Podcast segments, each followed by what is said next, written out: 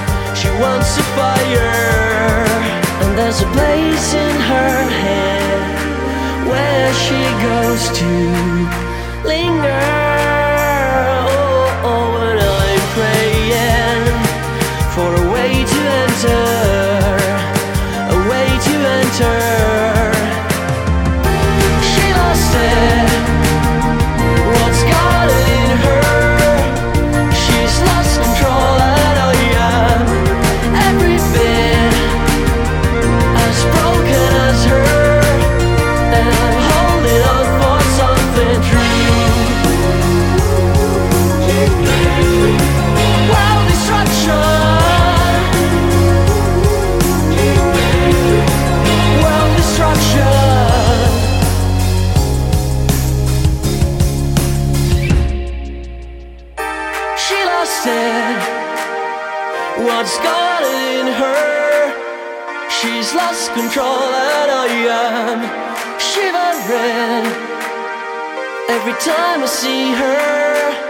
And I'm praying for a way to see what she sees and hear what she